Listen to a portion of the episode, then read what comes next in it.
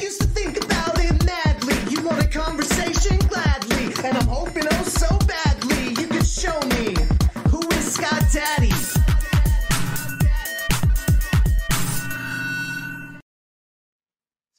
Hey, welcome everybody. Today is a pretty special and unique episode. I wasn't able to lock down a guest, but I decided it would be good for me to share my story fully, kind of how I came to be where I am and why I'm doing what I'm doing now. Um, I think, you know, with a few 15 or so episodes under my belt here, I anyone who's continuing to listen, it might be kind of nice to get an idea of who I am. So, if you're interested, you know, it might be a bit vulnerable and personal information at times, but like I said, if you're interested, buckle up and take the ride with me. So, few announcements to go over is just I already mentioned it once, but we have changed the name to now it's now the Discourse Den. And um, I know a lot of you are sad about who is Sky Daddy, and believe me, I am too. I love it. I think it's a clever, fun little name for especially an atheist. Um, but there was multiple reasons on on why I did it, and I do like where we've landed now with the discourse den because I want this podcast to be about more than just God. You know, I want to be able to talk about politics and science and philosophy. I want it to be all encompassing. And I think the name really captures that now. Um, so anyway, there's going to be a new icon coming in hot. It's not quite here yet. You can still see the whiz showing, but it is actively being worked on, as well as some uh, more social medias and whatnot that I will get posted. And by the way, for today, I have written this out as a monologue. So if it looks like I'm staring at my screen reading, well, it's because I am. And I will do my best to still keep an eye on like the comments and Discord and honestly anyone who is listening like I would love people to join the Discord, ask me questions or make comments in the YouTube. Um, so fire them away and just so everyone's aware, I am pretty nervous about this. I I've never just done like a full-blown monologue where I feel like I'm talking to nobody and especially about some such uh, personal information. Um, but anyway, let's get to it. Oh, and by the way, um, anybody who you know just feels like they could use some some morale in their life to lift their spirits and whatnot honestly writing this monologue out has been so good for my mental and i never even knew how helpful it could be. Like even if you're not going to share it with a single person typing out your story as if you're telling it to somebody can just give so much closure. All right. So as a lot of you know, I was raised a Mormon with somewhat of a full house. There were four children total. I was raised not only by my parents, but also a community of loving people within my church ward the more I reminisce about my childhood, the more I realize that at an early age, I was already thinking very deeply about things. I can remember around six or seven, my mom said bedtime prayers with me, tucked me in, and as she was leaving the room, I asked her, Mom, where does God come from? And her response was something along the lines of, Well, he comes from his own God before him. I know that probably sounds a little wild to some of my Christian friends out there, but it really isn't that far off of what actual LDS theology says. When she responded this way, I, I spouted out another question. Well, where did his God come from? You can see the naturally curious nature of a child was coming out and intuitively questioning this Im- infinite regress even though I had no clue I uh, at the time what that was. But my mother, my poor mother, and who could blame her, finally reacted with an all too familiar diatribe that, you know, some things we just won't be able to understand until we are back in heaven with our Father. I went to bed very dis- dissatisfied because I wanted answers now. I didn't want to wait until I went to heaven. It seems I have just always had this urge to get down to the bottom of everything, even though oftentimes, as you'll see, it was unhealthy for my psyche. When I mention the loving community of ward members, I genuinely mean it. They were amazing people, at least as far as I could tell as a child amongst their ranks. It really was a happy scene.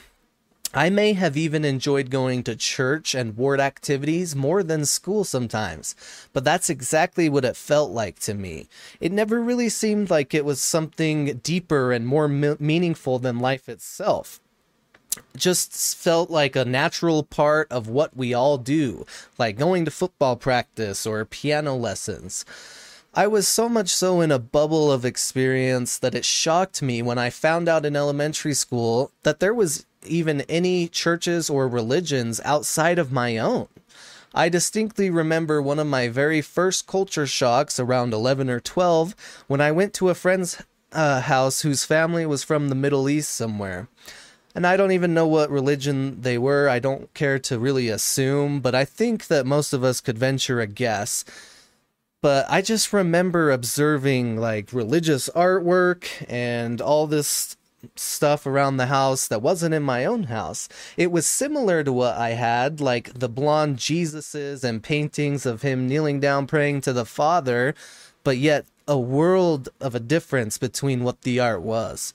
I think it's true that when you break out of a bubble, oftentimes it doesn't just shatter, but rather slowly throughout the years, small cracks start to form until eventually it all just comes crumbling down. I do have to be honest and say that not all of the trauma and issues that I had growing up stem directly from my high demand religion, but it absolutely played its part. I was unintentionally exposed to inappropriate things starting around seven and continuing on throughout the years. I say unintentionally because it's true. With six people in the house, I don't even think I could be sure as to whose materials they were. And it's pretty obvious that it happened because of incompetence to hide someone's secrets. Either way, they were neglectfully left around the house, perfectly situated for a curious little bug to stumble upon them. Although I'm dancing around the words a bit, I'm sure most have caught on. So this led me to be a pretty sexually deviant child for that age. I think that I think that's all the details I would really care to put here. Um, but it is super important to the story.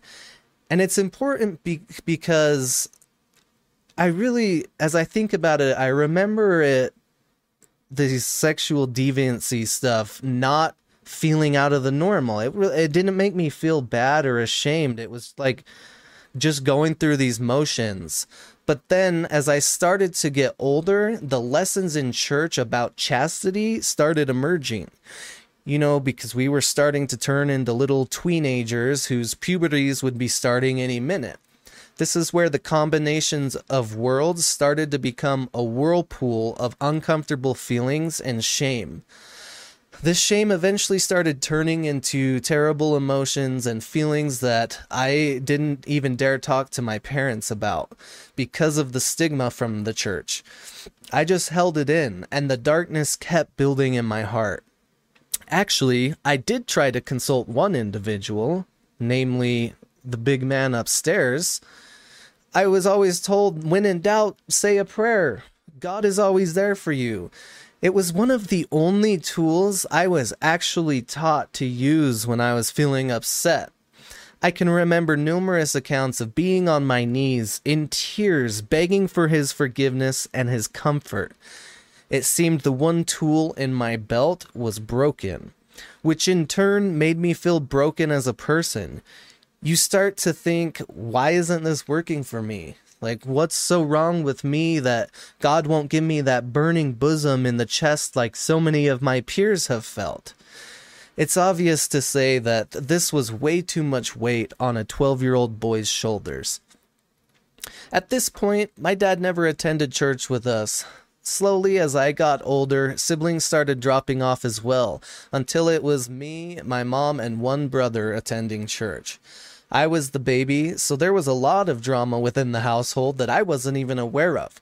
It seemed everyone had a mission to protect me from the pitfalls and mistakes of life.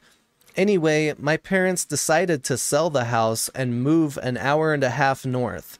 What seems crazy to me about this is I had tons of friends, best friends, you know, well liked by the neighborhood kids, the kids at school, and kids in the ward. Shit, I even got elected as the student body vice president in seventh grade.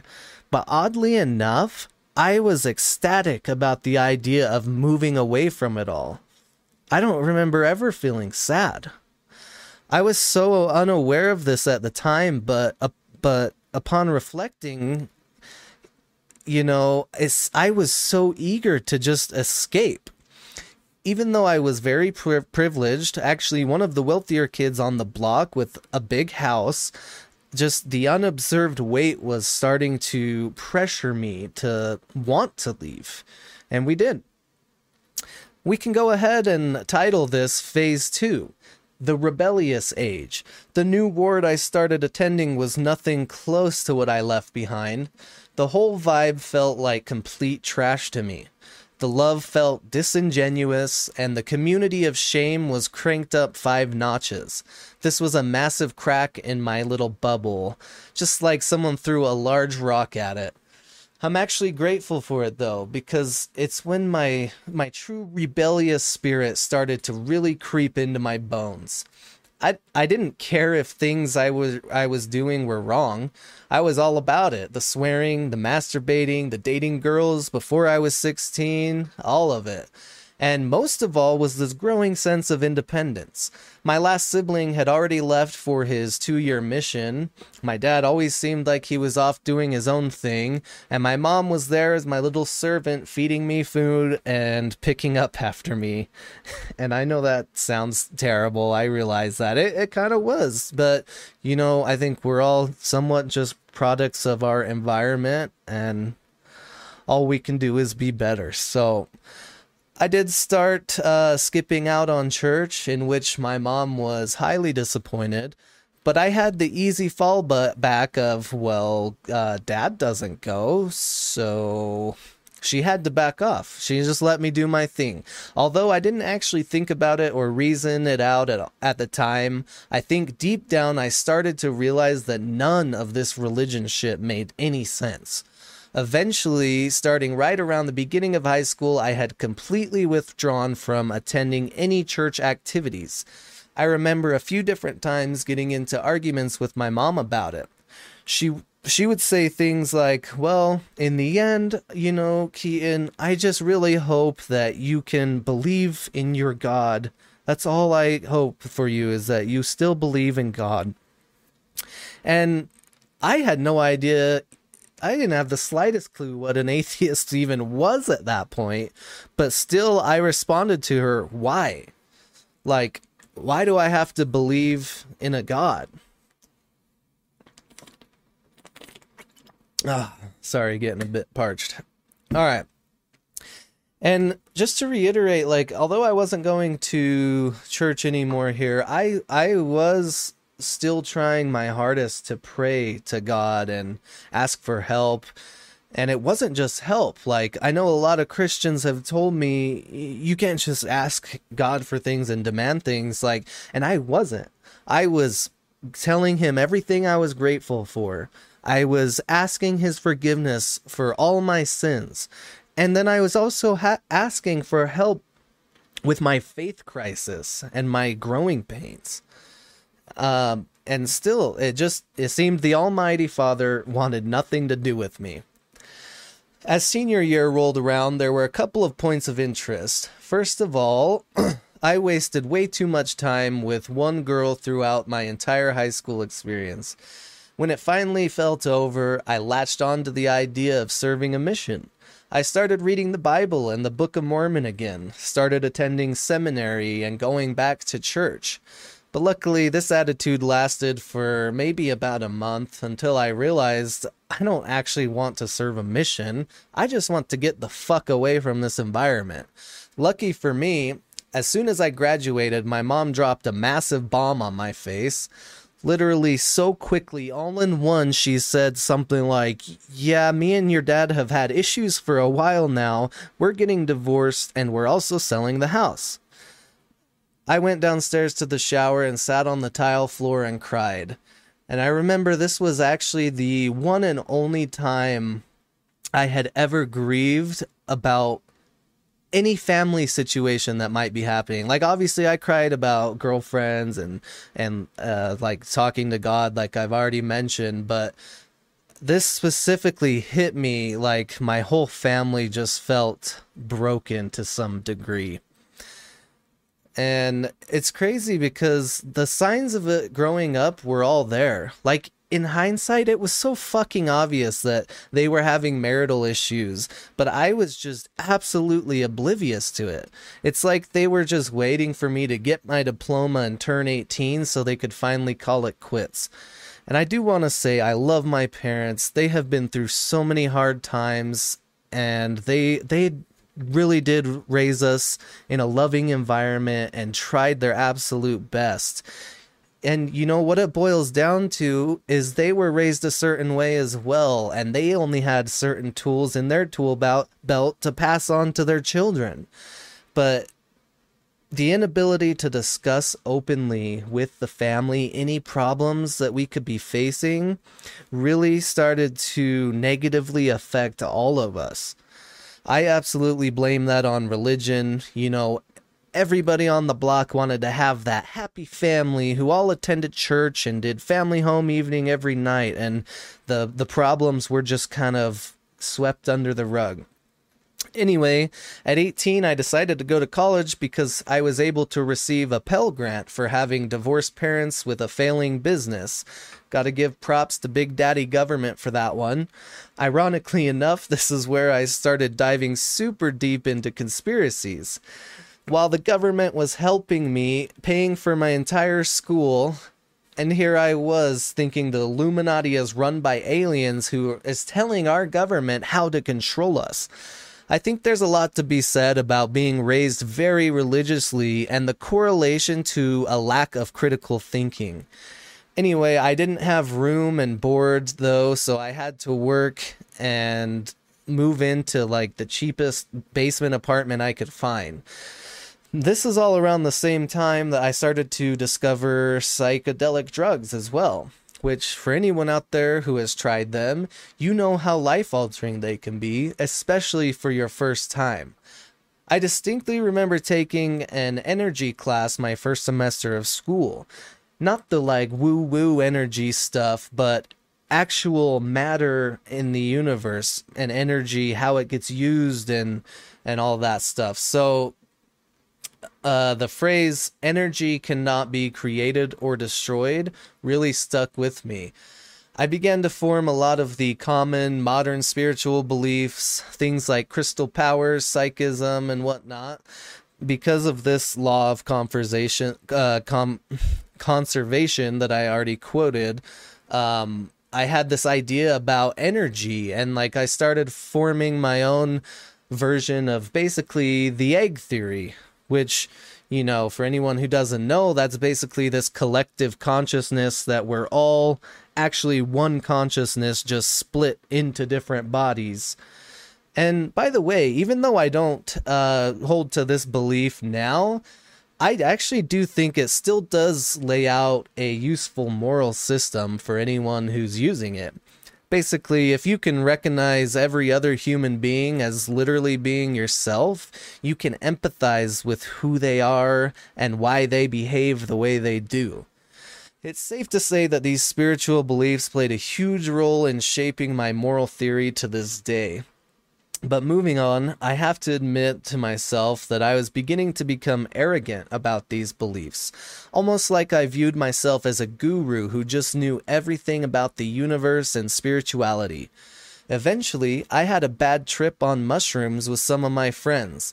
I think a lot of the situation definitely stemmed from this arrogance about reality. Though I won't take the full blame because I do think there were multiple factors that played into it. I don't think I need to give much more detail on that, but basically the trip spiraled out of control for uh, for a short amount of time, I actually felt clinically insane, or at least what I imagined that that might be like to be clinically insane.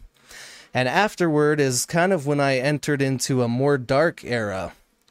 And since we're running with the phases things, I'll go ahead and call this phase three the dark age. That bad trip sent me into a spiral um, all the way down to rock bottom, basically. Never before had I experienced social anxiety or hyper focused on what people thought about me. I had to leave my apartment, and the only place for me to go was my dad's tiny little car business. He was basically a bum living at a business, and I was his extra bum crashing on his couch. We literally had to get a key and go across the street to another building to use the shower. This environment didn't help the way I was feeling about myself and how others perceived me. I started becoming very paranoid about the people around me. I thought my friends were testing me with everything they asked me to do, even if it was just coming to hang out. Also, at the time, I was starting to date a girl more seriously. And just a side note, here's a little foreshadowing for you. This girl eventually did become my wife. So anyway, I legitimate I legitimately thought her parents were setting up situations in order to test me or make me look bad the paranoia was paranoia was very real. There were times that I literally felt like I was in the Truman Show, and everyone was just laughing as they watched me lie. Uh, yeah, watched me live my life. This lasted for probably almost two years, and uh, you know sometimes it was much more intense, and other times it was dull and not so bad. I was able to live with it. Um, but there's something to be said about me never thinking once about thinking out, uh, seeking out a therapist. Again, going back to that tool belt thing, it seems like I had nothing in my arsenal I, to even think about that. You know, and I was a major stoner before this, um, but during these two dark years, it only heightened my paranoia. And I, in fact, I only got over that part of it a couple years ago. Still to this day, that it can have a negative effect on me if I have too much. In the end, I give, I mostly give credit to two things for really pulling me out of this darkness, which leads me to phase four the up and up age. As I said, there were two life rafts for me, one of them being lacrosse, and the other my romantic partner, who is now my wife. Lacrosse in college became the place where I started to find my grounding again. When I was on the field, nothing else mattered. It also allowed me to meet some great friends and even move in with some of them to truly experience that college lifestyle. Unfortunately, I threw out my shoulders so many times um, that eventually I had to throw in the towel for competitive sports. Apparently, lacrosse was my biggest reason for attending college because there's a strong correlation between my injuries and dropping out of school altogether. Shout out to my wife who became my rock through all the mental chaos. At first, even even we had some rocky times and obviously I think most relationships do, but I feel super lucky that she decided to stick with me through all of my growing pains, insecurities and stunted maturity. At this time, my critical thinking skills were still nowhere to be found. I remember once telling her that all about how Michelle Obama was actually a man, and maybe some of you have heard this conspiracy before, but I was showing her the, the bulge pictures, and she just said something like, Oh, you know, I see where you're coming from, but I don't think I buy it and she she was the skeptical tool in my arsenal that nobody knew I needed at the time. By now, I was still somewhat spiritual, but all the practices like meditation, crystal healing, rituals, and prayers to angels started dying off. I think what sent them over the edge was the same thing that happened to my God belief. Basically, after years of effort, they just weren't working like I envisioned them to it's crazy. I wanted a supernatural experience so bad that there were a couple times I started begging the devil and demons to come show me something. I wanted it that bad. but I guess they don't listen to me either because nothing ever happened. So as this faded, uh, the conspiracies were really the big thing that I latched onto. You name the conspiracy, and I was probably into it on some level. I was listening to Alex Jones, which now feels wild because this was before his movement attached to an actual political party. I think on some deep level, conspiracies and even strongly held beliefs kind of make people feel special, like we are in the know. And this isn't to bash on anyone who believes in conspiracies, just that this is what my experience with it was. And from my observation, it does seem like humans have this itch to feel like they are in the know and have the knowledge. For me, every new thing that happened or that I discovered from the past always fit right into this global narrative that I had. And the worst part about these cons- conspiracies is they could never fail they could always fall back onto, well, this group of people is lying to us, or like this video is faked, yada yada yada. There's there's no landing zone. Any evidence brought to the table can just be dismissed.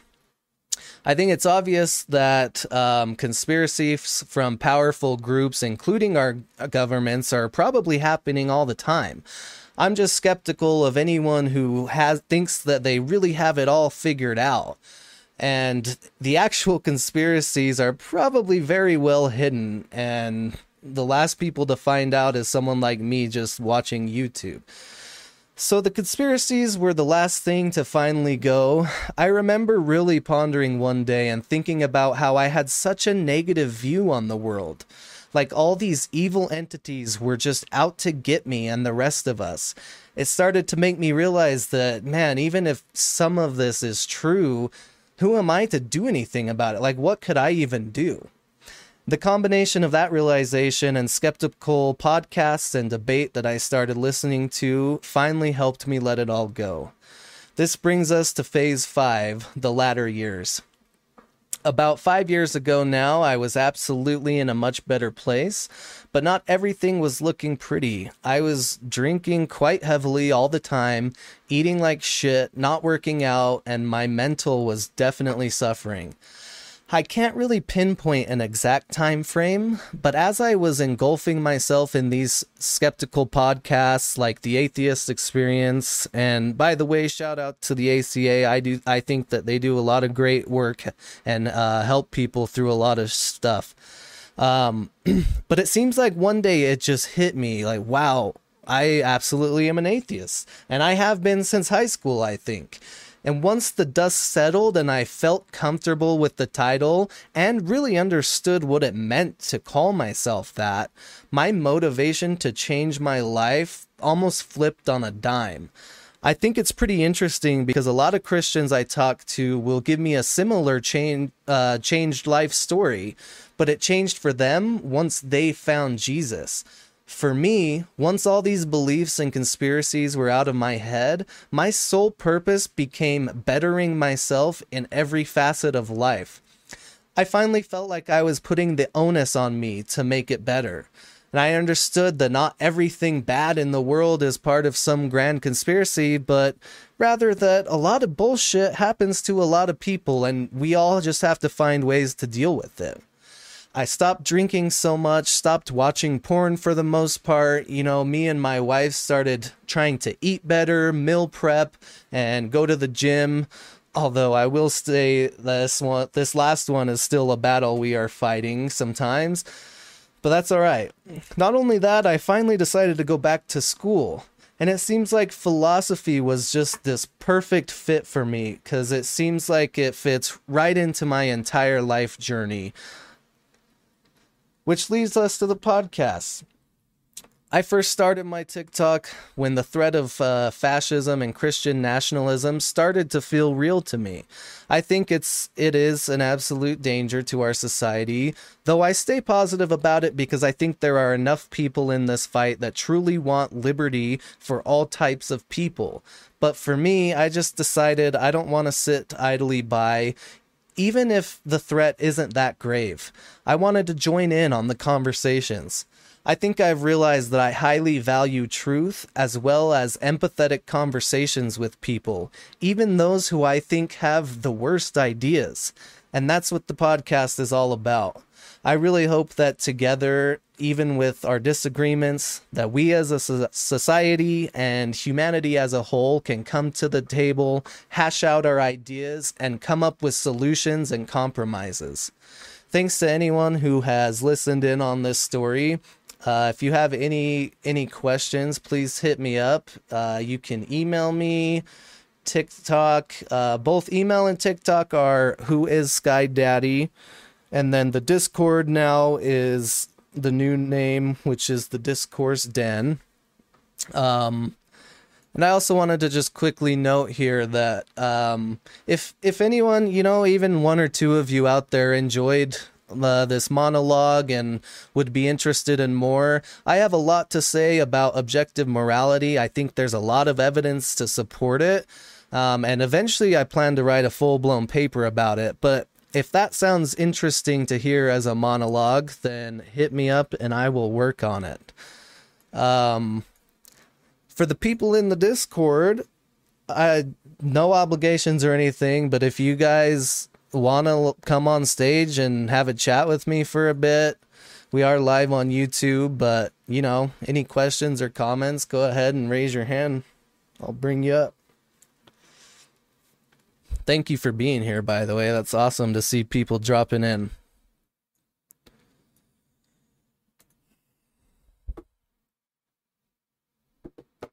All right, let's go, Chris.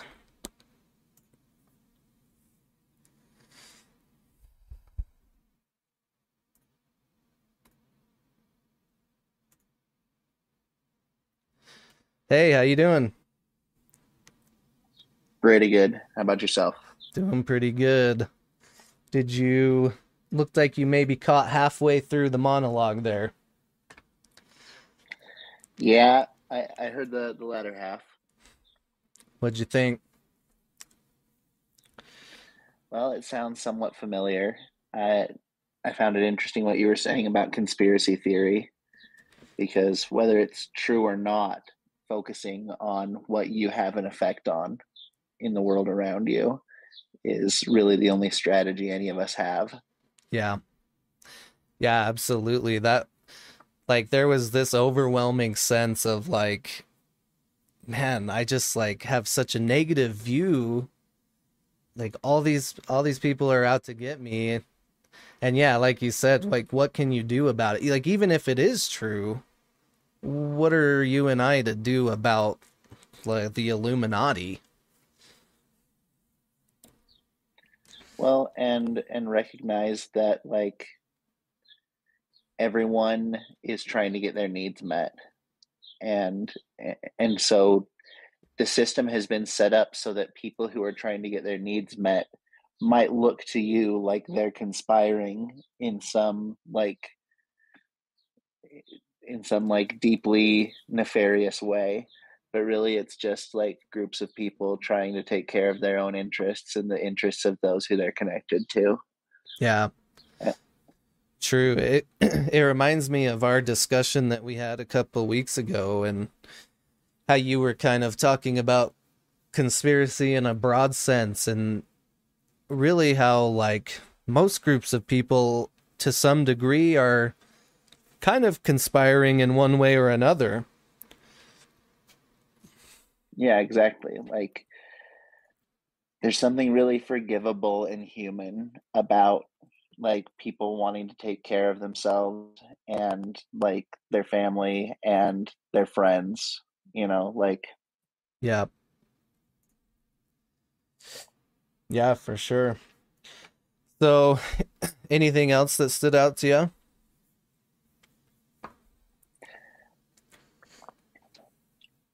Um, what did you say your your early experience with psychedelics was like?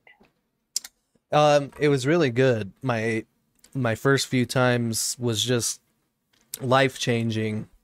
Um, you know, really just opened me up to a whole new world. Um, but it started to lead to these spiritual beliefs, and I don't know if you heard the part where I became somewhat arrogant in these beliefs and like as if I was almost some guru teaching my friends around me about spirituality and um eventually that's kind of part of what led to the bad trip that I had was because I was sort of acting that way. Yeah, I can I can see how that that happens. Like I've I've had that sort of um you know, that sort of that sort of tendency come up in me. And I like it's it's you know, there's there's the phrase the Tao which can be spoken is not the eternal Tao. Yeah. And there's there's something about trying to speak something out loud instead of embodying it and experiencing it for yourself like what gives you the right to speak about something if you're not living it yourself first Yeah. and so it's it, it comes back to some things that like i learned in primary but you know things like you know worry about yourself and before you worry about other people like the the mote in your eye sort of thing Mm, yeah. So, have you ever had a, a bad experience with psychedelics? um i think yes i have uh i think that like what i have experienced is where i'll get a perspective or notice something that i'm doing or that like needs to be changed and then if i like go back and try to try to try to use psychedelics in a well that w- without having taken care of that issue i end up like it turns into a, a session of rumination about that sort of stuff and turns kind of bad Yeah. Yeah, it's crazy. I don't know if you've uh felt the spiral like in the way that I felt it at least, but I I spiral is the best word for what was happening to me. It literally felt like the thoughts in my head were just circling around and becoming more and more negative as they went down through my body. if that makes sense. It, Uh, actually, it does. I I feel a lot of my thoughts and feelings in different places in my body, yeah. and I I relate to the idea of something going from the top of my intellect down into the deeper parts of my psyche. It actually is connected with, um, well, there, there's a nerve called the vagus nerve, and there's there's a, a lot of research coming out recently about how the vagus nerve is connected with your emotional states and with things like your fight or flight um, impulse. Um, it controls whether you're in your sympathetic or parasympathetic nervous system. And and so when you're having the um, arousal, you know, positive or negative, like whether it's a fight or flight reflex or the you know the feast and or fawn Yeah. um you know they're they're all they're all different strategies that your nervous system on the lower levels is trying out and there's a book by Bessel van der Kolk called um, the body keeps the score where he talks about how your your body actually like retains information and knowledge about like the emotional states that you were in at certain moments like and Mm. so if you're even if you can't intellectually process and um, recognize and focus on um, the details of what happened your your body has has an imprint of it. And it's imprinted into your nervous system. And that healing can happen through recognizing that and processing that um, that stuff. That's that's amazing. Like, thank you for sharing that because I'd never heard of the the vagus nerve. Um, and uh, it really resonates with me because a lot of these memories, even the ones I was talking about today, a lot of them don't feel exactly like memories of me thinking certain words, but just the memories of like I knew exactly what was going on, but I wasn't talking to myself about it. But but basically I was feeling it in my whole body, just like you were saying. So that's that's super interesting. And it, we also don't we have like neurons in our heart and our and our stomach and stuff. Uh, is that what these nerves kind of connect to? Absolutely. Yeah. The the vagus nerve has branches that go to every major organ, including to the stomach and like like I don't know if you've heard of like prion disease, but when there's like a protein that's folded the wrong way and it gets it it, it can act like a pathogen and if you like eat that it travels actually through your vagus nerve up slowly towards your brain. And so that's actually like the connection. There's a connection directly between your stomach and your brain. Um, which just as a side note, not that that's the most important thing about the vagus nerve, but um, it's called polyvagal theory. This this mm-hmm. you know this area of research where they're because um, this nerve starts at the um, at the cranial nerve. It comes down and it branches. It goes down your throat. It bran. It goes around the heart, and then it branches back up to the to the uh, brainstem. Wow! And so it's like a signaling nerve that modulates the connection between your mind and your body. Yeah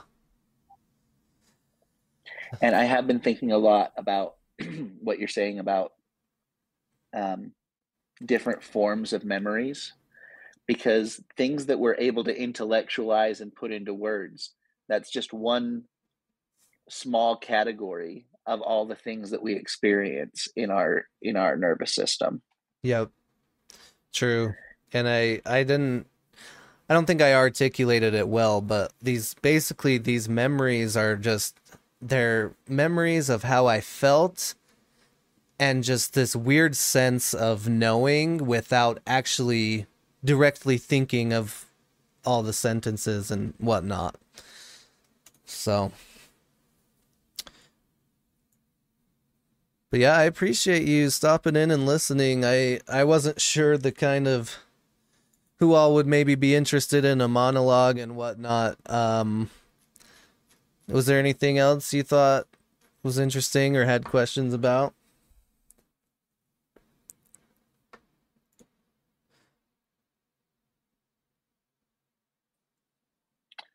Not that mm-hmm. not that I can recall at this point. Cool. Well, thank you again. It's I mean, this was kind of some personal stuff, so it's you know, I think it's at the beginning I suggested that anyone who hasn't already should write out their life story like this, even if they're not planning on sharing it with anyone.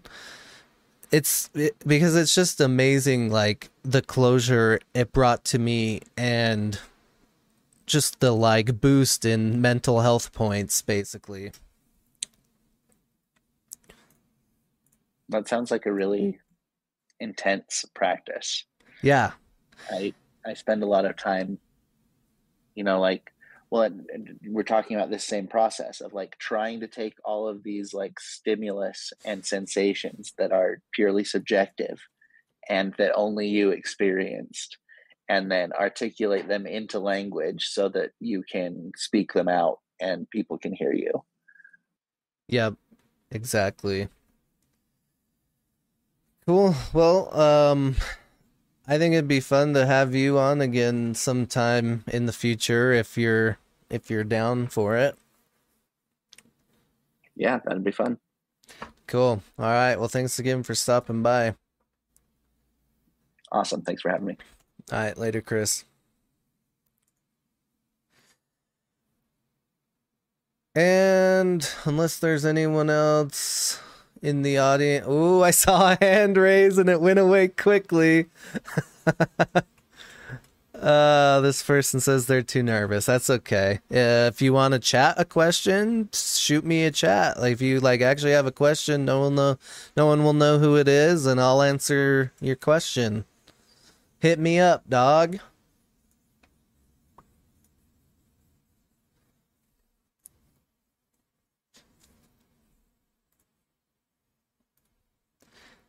Well, and if you don't have any questions, that's that's fine too. I'll just end the stream. We'll call it a short one. Felt good uh reading that, getting it all off my chest, you know. Again, I've already said it a few times, but I, I think a lot of people it feels good to be heard and, and for people to like just hear your story or even if no one's actually really listening, uh, the sense of like acting as if I'm telling my story feels good too. Highly recommend it to anyone. So yeah, thanks again. Um, so join the Discord. Anyone who's interested in conversations, you know, you can find this on uh, podcast as well. It's not just on YouTube. So thanks again, everyone. See.